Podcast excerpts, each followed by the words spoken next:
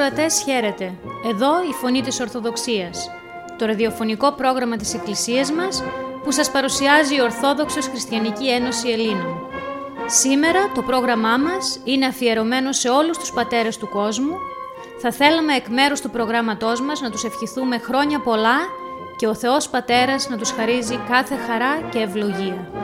Dear friends, welcome to another edition of The Voice of Orthodoxy, the radio program of our church. This program is brought to you by the Greek Orthodox Christian Society. Today, our program is devoted to all the fathers throughout the world. On behalf of the program, we would like to wish them all a happy Father's Day and may God, the Father of all, endow them with happiness and many blessings.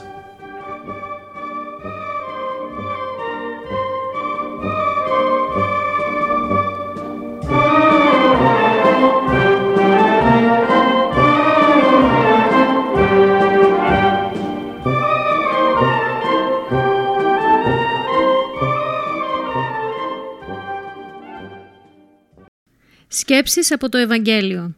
Δεν είχε περάσει πολλή ώρα από τότε που ο Κύριος είχε ευλογήσει τα παιδιά που του έφεραν οι γονείς τους, όταν ένας νεαρός, γνωστός για τα πλούτη του, στην περιοχή εκείνη επλησίασε τον Ιησού και του είπε «Διδάσκαλε αγαθέ, τι αγαθόν ποιήσω ή να έχω ζωή αιώνιον» ή δεν θέλεις εισελθύνει στη ζωή, τήρησον τας σεντολάς. Στο άκουσμα των προτροπών αυτών του Κυρίου, ο πλούσιος του Ευαγγελίος μας έδωσε μια απάντηση που ειλικρινά μας καταπλήσει. «Πάντα ταύτα εφυλαξάμιν εκ νεότητός μου», είπε. Ήταν σαν να του έλεγε «Κύριε, τις εντολές τις οποίες με παραπέμπεις τις έχω τηρήσει κατά γράμμα και τις έχω εφαρμόσει πιστά από τα πρώτα χρόνια της ζωής μου μέχρι τώρα». Και ρωτά πάλι ο νέος λέγοντας «Τι άλλο απομένει να κάνω για να κερδίσω την αιώνια ζωή για την οποία ενδιαφέρομαι» Και ο καλός εκείνος διδάσκαλος δίνει τότε μια απάντηση η οποία αποτελεί το ωραιότερο σύνθημα για εφαρμογή όχι μόνο εκ μέρους του νέου που ερωτά αλλά και εκ μέρους όλων των ανθρώπων κάθε εποχής. Αν θέλεις την τελειότητα να πετύχεις, τότε πήγαινε να πουλήσεις τα σπίτια και τα πολλά σου κτήματα και τα χρήματα που θα εισπράξεις από αυτά μοίρασέ τα στους φτωχούς που θα έχεις αποκτήσει έτσι τον ουράνιο θησαυρό. Και τότε έλα να μ' ακολουθήσεις. Αλλά ο νέος, σαν άκουσε την απάντηση του Κυρίου, περιλούστηκε από κρύο υδρότα. Αντί να χαρεί όπως ήταν φυσικό, αυτός λυπήθηκε.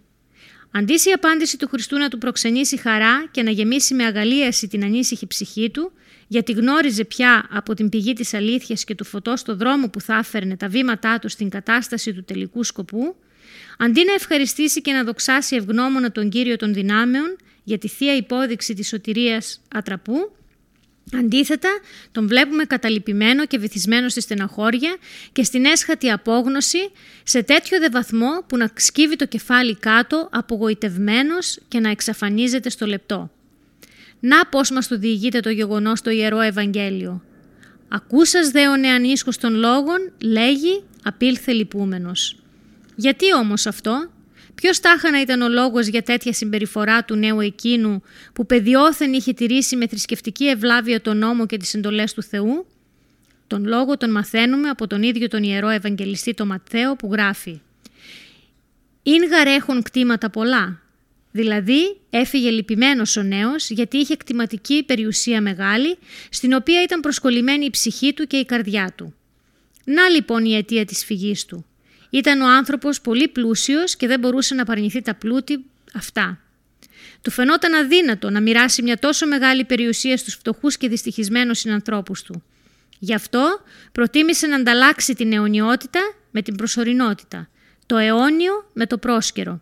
Προτίμησε να χάσει τα ουράνια αγαθά και την αιώνια ζωή πλάι στο Χριστό και να κρατήσει τα επίγεια και πρόσκαιρα της γης αγαθά, να ανταλλάξει δηλαδή τον ουρανό με τη γη. Είδαμε πόσο μεγάλο κακό μας προξενεί η αφοσίωση και η προσκόλλησή μας στα υλικά αγαθά. Η αγωνιώδη σκέψη για τη συσσόρευση όσο το δυνατόν περισσότερων επιγείων αγαθών μας δημιουργεί τεράστιο άγχος στη ζωή και μας αφαιρεί κάθε χαμόγελο χαράς και ευτυχίας από αυτή. Μας γίνεται εμπόδιο μέγα στην πνευματική μας αναγέννηση και μας αποπροσανατολίζει από την ευθεία οδό της σωτηρίας που με τη θεία του διδασκαλία χάραξε ο Θεάνθρωπος Χριστός. Ας αποφύγουμε λοιπόν την τάση αυτή και ας αποβάλουμε την έμονη ιδέα του πλουτισμού των επιγείων αγαθών. Μας είναι βέβαια και αυτά απαραίτητα στη ζωή μας αυτή, λόγω της υλικοπνευματικής μας σύστασης. Γιατί όπως ξέρουμε, από σώμα υλικό και θείο πνεύμα είμαστε πλασμένοι. Αλλά μην ξεπερνούμε τα όρια. Για τα αναγκαία και άκρος απαραίτητα, για τη συντήρησή μας στην πρόσκαιρη αυτή ζωή να φροντίζουμε, στηριζόμενοι παράλληλα και στην πρόνοια του Θεού. Μην δίνουμε πρωταρχική σημασία και προπάντων να μην έχουμε εμπιστοσύνη στα φθαρτά της ύλης αγαθά. Ας επιδιώκουμε τα ουράνια και άφθαρτα πνευματικά αγαθά, εκείνα που θα μας βοηθήσουν να πετύχουμε τον τελικό μας σκοπό και να εκπληρώσουμε το θείο προορισμό μας. Επίκαιρα θέματα. Σήμερα, στην γιορτή του πατέρα, θα ήταν παράλογο αν δεν αφιερώναμε λίγες σκέψεις για το μεγάλο και ουράνιο πατέρα μας. Ένας φαμελίτης ξυλοκόπος, κάνοντας το σταυρό του, βγήκε από το σπιτικό του για τη δουλειά του. Εκτός από το κολατσιό του, είχε πάρει μαζί του και τη γλυκιά εικόνα της χαριτωμένης οικογένειάς του και αυτό τον έκανε να σιγοσφυρίζει. Ψάχνοντας τόπο κατάλληλο να αρχίσει τη δουλειά του, να σου, σε ένα ξέφωτο, επάνω σε ένα βράχο, ένας νεαρός. Ευνηδιάστηκε με την παρουσία του. Δεν ήταν συνηθισμένος να βλέπει ανθρώπους στον τόπο που δούλευε. Το δάσος συνήθως είναι βουβό από την ανθρώπινη παρουσία. Γι' αυτό και από κάποια απόσταση, χωρίς να είναι θεατός, τον παρακολουθούσε. Φαινόταν από την εμφάνισή του τουλάχιστον καλοστεκούμενος, αλλά παρατηρώντας τον καλά, είδε πως από τα μάτια του νεαρού έσταζε η απελπισία. Διάβαζε ένα γράμμα. Με νεύρο το ξέσκησε και σκόρπισε γύρω του τα κομμάτια. Και ύστερα βγάζει από το σακάκι του ένα περίστροφο και το βάζει στον κρόταφό του. Ήταν έτοιμος να θέσει τέρμα στη ζωή του. Εκείνη τη στιγμή ο ξυλοκόπος μας έβγαλε μια κραυγή. «Τι πας να κάνεις ευλογημένε» Οι απρόσμενες φωνές σταμάτησαν τον απελπισμένο νεαρό, ο οποίος όταν είδε την ανεπιθύμητη παρουσία, όλος θυμό έστρεψε το περίστροφο στον τολμηρό ξυλοκόπο. Εκείνος τον πλησίασε. «Παιδί μου», του είπε με ζεστή φωνή, «τι πας να κάνεις» τι σου συμβαίνει και θέλεις να καταφύγεις σε αυτήν την άνανδρη πράξη; Οικονομικό πρόβλημα δεν φαίνεται να έχεις. Γιατί τόση απόγνωση, γιατί. Εμένα που με βλέπεις παιδί μου, έχω στο σπίτι μια άρρωστη, παράλυτη γυναίκα και πέντε μικρά παιδάκια. Αλλά δόξα τω Θεώ, τα βγάζω πέρα με όλες μου τις δυσκολίες, γιατί έχω ένα Θεό Πατέρα. Κάτω από το δικό του βλέμμα όλα τα αντέχω. Θεέ μου, τι πόνο ζωγραφίστηκε στο βλέμμα του παρολίγων αυτόχειρος. Εγώ Κύριε και άρχισαν τα μάτια να στάζουν. Τα έχω όλα αλλά δεν έχω Θεό Πατέρα. Ναι, έχω ένα Θεό Πατέρα. Όλοι είμαστε πλάσματα του Θεού, αλλά όλοι δεν είμαστε παιδιά του Θεού. Όχι γιατί Εκείνος δεν θέλει, αλλά γιατί εμείς δεν δεχόμαστε την υιοθεσία Του, γιατί εμείς δεν Του αναγνωρίζουμε την πατρότητα. Τι τιμή για μας ο Θεός Πατέρας μας; Τι προνόμιο για μας ο Θεός Πατέρας μας; Είναι γεγονός αναμφισβήτητο πως όταν στην καθημερινή μας ζωή δημιουργούμε σχέσεις παιδιών και πατέρα με το Θεό, τότε έχουμε αντοχή στις δυσκολίες της ζωής, γιατί ακουμπούμε στη δική Του αγάπη. Τότε έχουμε κουράγιο στις αναποδιές της ζωής, γιατί ελπίζουμε στη δική Του πρόνοια. Ο Θεός Πατέρας μου. Μα τότε γεμίζω αισιοδοξία, γιατί η ζωή μου παίρνει ουράνιες διαστάσεις και όλα τα γεγονότα τα βλέπω με το πρίσμα της αιωνιότητος. Τότε έχω διάθεση να αγωνίζουμε για να γίνομαι καλύτερος, γιατί ο πατέρας μου είναι Άγιος με την απόλυτη του όρου έννοια και εγώ το παιδί του πρέπει να του μοιάσω. Πόση χαρά μου γεμίζει αυτή η προσπάθεια; Έχω τον Θεό Πατέρα και αυτό με κάνει να βλέπω τους ανθρώπους αδελφούς μου και δεν αδιαφορώ σε ό,τι τους συμβαίνει. Και αυτή η προσφορά πώς σε με πληρεί. Έχω Θεό Πατέρα και μπορώ να σιγοτραγουδώ κάτω από το δικό του ιστορικό βλέμμα, ακόμη και με μάτια δακρυσμένα, γιατί μου είπε πως της αγαπώσει των Θεών πάντα συνεργεί εις αγαθών. Έχω ένα Θεό Πατέρα. Η εμπιστοσύνη μου στην αγάπη του δεν με αφήνει να απομακρύνομαι από τον οίκο του, γιατί νιώθω ασφαλής και είμαι ευτυχισμένος. Έχω ένα Θεό Πατέρα. Δεν επαναστατώ στις υποδείξεις Του. Συμμορφώνουμε, γιατί τα λόγια Του είναι ρήματα ζωής αιωνίου. Τα δέχομαι ανατήρητα, γιατί είναι η αλήθεια. Έχω ένα Θεό Πατέρα. Πόσο έχω τιμηθεί, τον ευχαριστώ.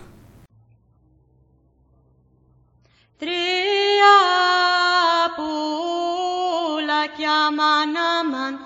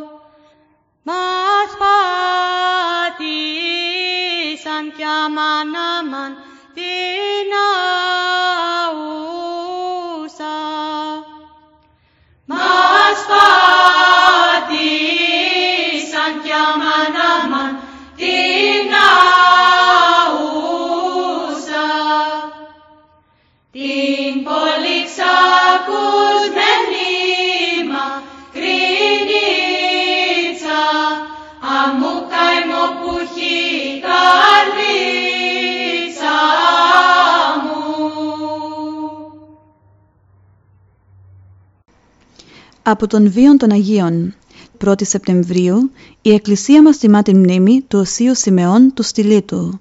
Στο πρόγραμμά μας σήμερα θα αφιερώσουμε μερικές σκέψεις από τη ζωή του. Ο Όσιος Σιμεών ο Στυλίτης έζησε στα μέσα του 5ου αιώνα μετά Χριστού, επί αυτοκράτορας Λεόντιος του Μεγάλου και Πατριάρχου Αντιοχίας Μαρτυρίου. Ο Σιμεών γεννήθηκε στο χωριό Σισάν της Κιλικίας, από γονείς βοσκούς. Βοσκός ήταν κι αυτός στα νεανικά του χρόνια. Από μικρός ήταν αφοσιωμένος με όλη του την ψυχή στα Θεία. Τόσο θερμές ήταν οι προσευχές του προς το Θεό, ώστε πολλές φορές λουζόταν από δάκρυα. Κάποια μέρα του έκαναν μεγάλη εντύπωση τα λόγια του Χριστού. Μακάριοι οι πενθούντες, ότι αυτοί παρακληθήσονται. Μακάριοι οι καθαροί την καρδία, ότι αυτοί των Θεών όψονται. Δηλαδή, μακάρι είναι εκείνοι που πενθούν για τις αμαρτίες τους και για το κακό που επικρατεί στον κόσμο, κόσμο διότι αυτοί θα παρηγορηθούν από το Θεό. Μακάρι επίσης είναι εκείνοι που έχουν την καρδιά τους καθαρή από κάθε μολυσμό αμαρτίας, διότι αυτοί θα δουν το Θεό. Ποθώντας λοιπόν και ο Σιμεών να κάνει τέτοια ζωή, πήγε κοντά στον Όσιο Ηλιόδωρο, όπου έμεινε δέκα χρόνια και έγινε μοναχός. Επιθυμώντας όμως περισσότερη ησυχαστική ζωή, αποσύρθηκε σε ένα κελί στο χωριό Τελανισό, όπου ασκήτεψε τρία χρόνια. Η φήμη της Αγίας του ζωής έκανε να σειραίων πλήθη λαού κοντά του. Αλλά ο Σιμεών, αποφεύγοντας την ακατάπαυστη εκείνη κοινωνικότητα και θέλοντας ακόμα περισσότερη ασκητική ζωή, εγκαταστάθηκε απάνω σε ένα στήλο 36 πύχεων. Με τον ιδιόρυθμο αυτό τρόπο ασκήτεψε 37 χρόνια. Αλλά και με τη χάρη του Θεού έκανε τελικά τη ζωή που επιθυμούσε και που μακαρίζει ο Κύριος. Στις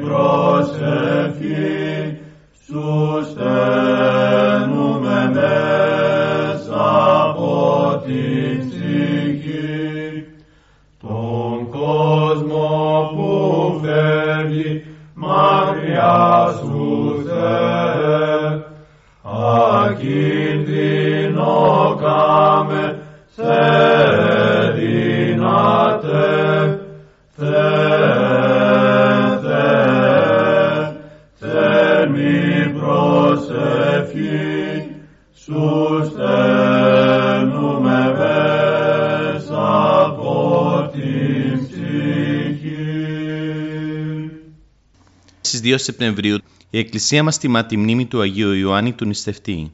Στο πρόγραμμά μας σήμερα θα αφιερώσουμε μερικές σκέψεις από τη ζωή του.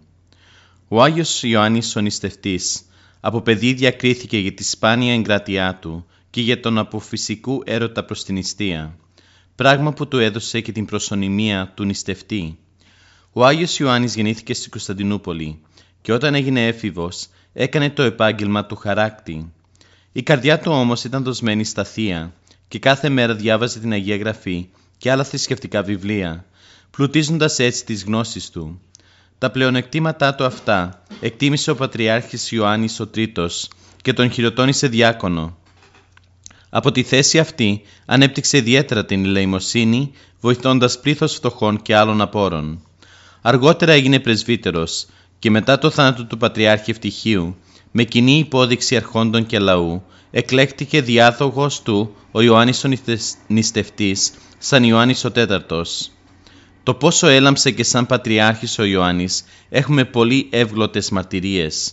Ο επίσκοπος Σενηλίας Ισίδωρος τον παριστάνει σαν Άγιο και ο Πατριάρχης Ιεροσολύμων Σοφρόνιος τον αποκάλεσε σκήνομα πάσης αρετής. Στον Ιωάννη επίσης Σύνοδος των Πατριαρχών που συνήθεσε στην Κωνσταντινούπολη το 587 το απένει με τον τίτλο «Οικουμενικός». Σχετικά με τις εκκλησιαστικές ποινές, ο Ιωάννης θέσπισε σοφό κανονικό που βρίσκεται στο πιδάλιο. Πέθανε στις 2 Σεπτεμβρίου του 595 και το λείψανό του τάφηκε στο ναό των Αγίων Αποστόλων.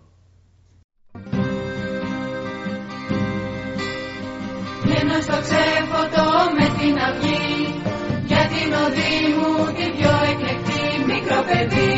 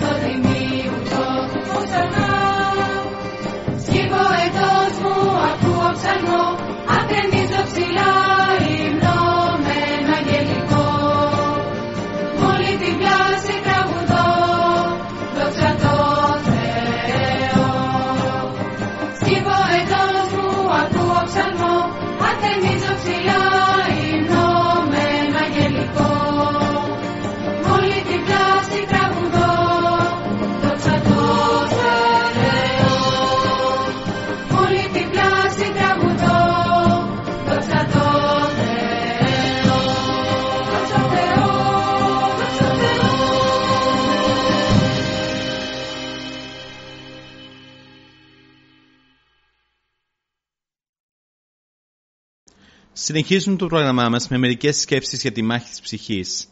Οι πατέρες μας λένε ότι η ψυχή είναι ο στίβος μιας αδιάκοπης πάλης μεταξύ του αγαθού και του κακού.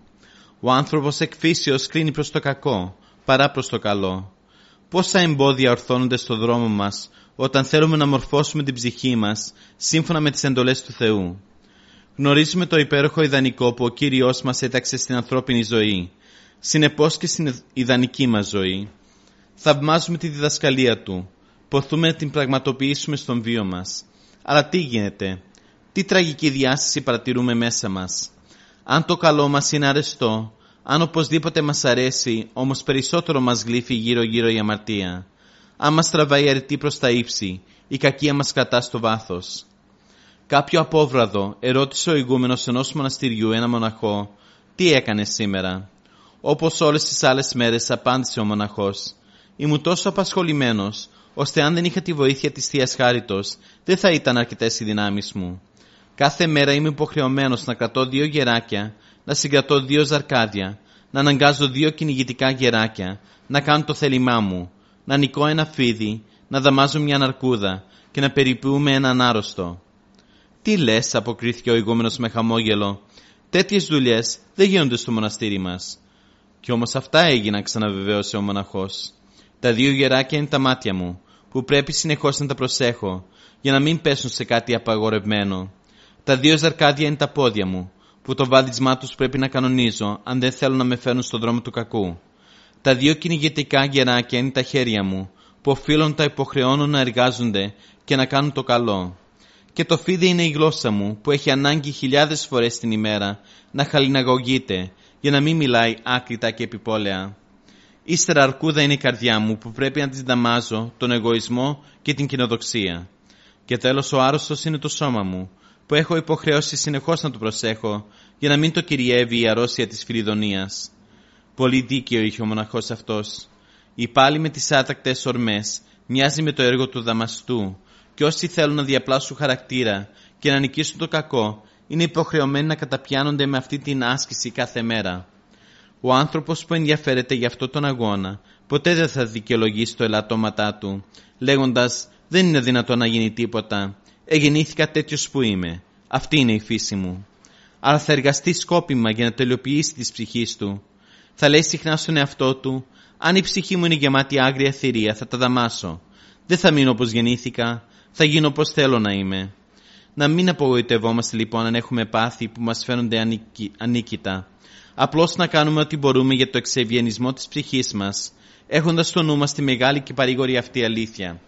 Δεν θα αρνηθεί ο Θεός την χάρη του σε εκείνον που κάνει ό,τι είναι μέσα στις δυνατότητές του.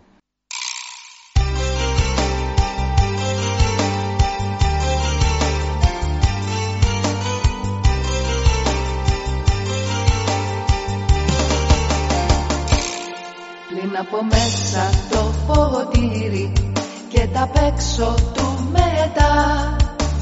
Κάνε το για χατήρι του Χριστού που το ζητά. Καθαρός για να σε πλήσουν χέρια, πόδια και μαλλιά. Μα εξομολογήσουν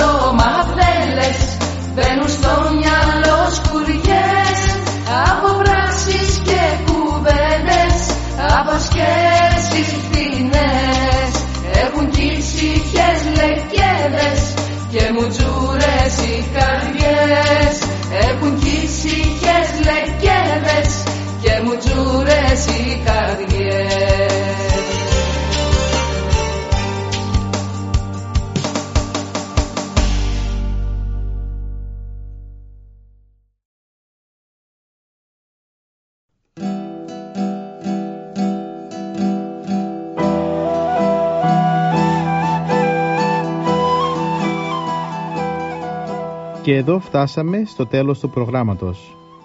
Σας ευχαριστούμε για τη συντροφιά σας και θα είμαστε και πάλι κοντά σας την επόμενη εβδομάδα. Μπορείτε επίσης να μας παρακολουθήσετε στο Facebook, Spotify και στο YouTube κανάλι Greek Orthodox Christian Society Sydney. Αγαπητοί μας ακροατές, ο Θεός μαζί σας. Χαίρετε.